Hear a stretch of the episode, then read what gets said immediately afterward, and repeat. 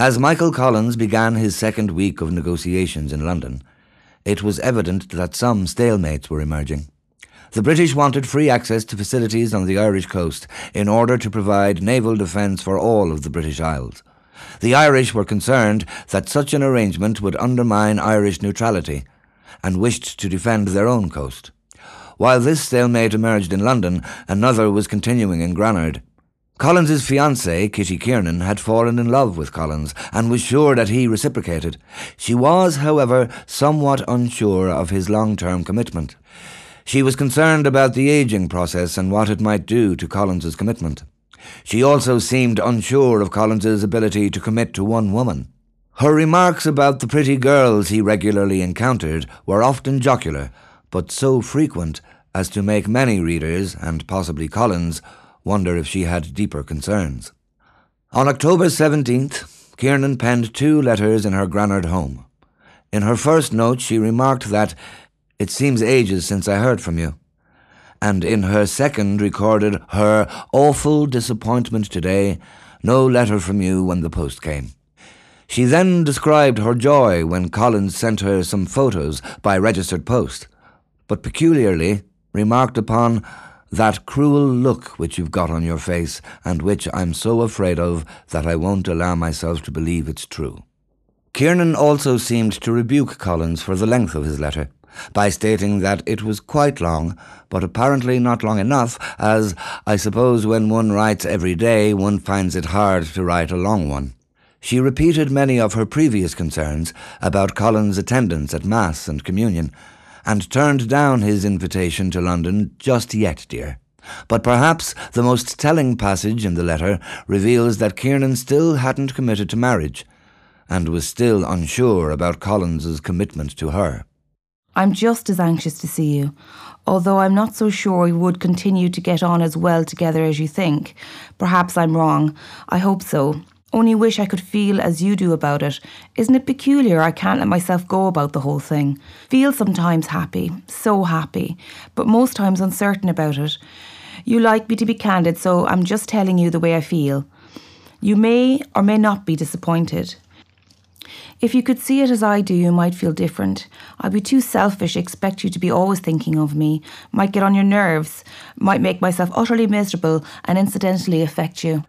Kiernan was 28 years old, and it seems that she could have married Harry Boland or indeed any one of several other suitors, if she had desired. She seemed very much in love with Collins, but remained unsure of her attractiveness to him. She seemed to require frequent reassurance in that regard. I wonder how you're doing in London. Meet any nice girls that you liked? Did you kiss anybody since? I didn't. Didn't get the chance. You know I'm only joking. Joking or not, this was the second time in three days that Kiernan had mentioned Collins's proximity to nice or pretty girls. On October 20th, a new diplomatic row blew up in London. The Pope had telegrammed the King, welcoming the opening of the peace negotiations and informing him of his prayers for a peaceful solution. The King replied, I have received the message of Your Holiness with much pleasure and with all my heart I join in your prayer that the conference now sitting in London may achieve a permanent settlement of the troubles in Ireland, and may initiate a new era of peace and happiness for my people. De Valera objected to the telegram and decided that he should register his displeasure publicly. On October 20th, he telegrammed the Pope. The people of Ireland have read the message sent by Your Holiness to the King of Great Britain and appreciate the kindly interest in their welfare and the paternal regard which suggested it. I tender to Your Holiness their gratitude. They are confident that the ambiguities in the reply sent in the name of King George will not mislead you, as it may the uninformed, into believing that the troubles are in Ireland, or that the people of Ireland owe allegiance to the British King. The independence of Ireland has been formally proclaimed by the regularly elected representatives of the people of Ireland and ratified by subsequent plebiscites. The trouble is between Ireland and Britain, and its source that the rulers of Britain have sought to impose their will upon Ireland, and by brutal force have endeavoured to rob her people of the liberty which is their natural right and their ancient heritage. We long to be at peace and in friendship with the people of Great Britain, as with other peoples. But the same constancy through persecution and martyrdom that has proved the reality of our people's attachment to the faith of their fathers proved the reality of their attachment to their natural freedom, and no consideration will ever induce them to abandon it. While De Valera may have been determined to assert Irish independence on the international stage, his telegram greatly angered the British cabinet. It is difficult to ascertain when Collins was made aware of De Valera's telegram, but on the same day that it issued, he dispatched a loving but unusually stern reply to Kiernan's misgivings. In it, he refers to the attempted intervention of Kiernan's sister Helen in asking if she could help settle their relationship, and he also addresses some criticism they appear to have received for what may have been a public display of affection. Kitty, dear, this is to answer yours of Monday evening. I've a kind of idea that I ought really return that letter and let you look at it and compare it with this reply, for I'll try this time reply solidly to all your points. But first of all, don't be putting up too severe tests. Don't attempt to walk before we've learned to crawl. That is a fatal mistake. It is something that can't be done. By the by, first of all, do you know how your letter strikes me? I mean in net substance. It is this that you are trying to get out of it. Is this really so? I don't want to get out of it. I want it to work out and I promise to do my part of it. If it's not possible, then God help us, but let us have a fair chance. Isn't that right? Last night, H asked me if she could do anything for us. I said no. We have to get this thing settled ourselves. Isn't that right also? You were not forgotten and if my letter had not reached you at all, you should know that you were not forgotten. And if I were in jail and couldn't write to you at all, you should also know that you're not forgotten. I knew I wasn't, and that in spite of your not writing, actually not writing for two days, and if you only knew the difficulty I've been finding time, you'd know how unfair you are to talk of long letters. Since I commenced this, I've had to deal with several business letters, a few callers, and a few phone calls. I don't find it difficult to write you a long letter.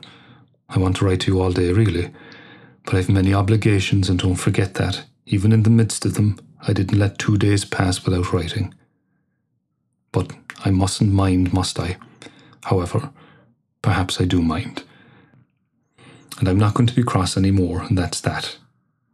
And I'm not in good form any longer, and I was up at quarter past seven to go to the oratory, and that's that. And I'm sorry if I may be appearing to be unpleasant to you and it's my real friends that have to suffer these things, and please don't you blame me.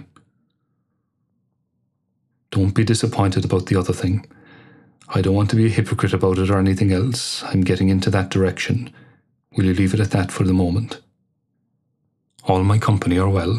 I think they liked your inquiry. Poor Sheila was enchanted. Everybody likes you. That's not good luck for me, also.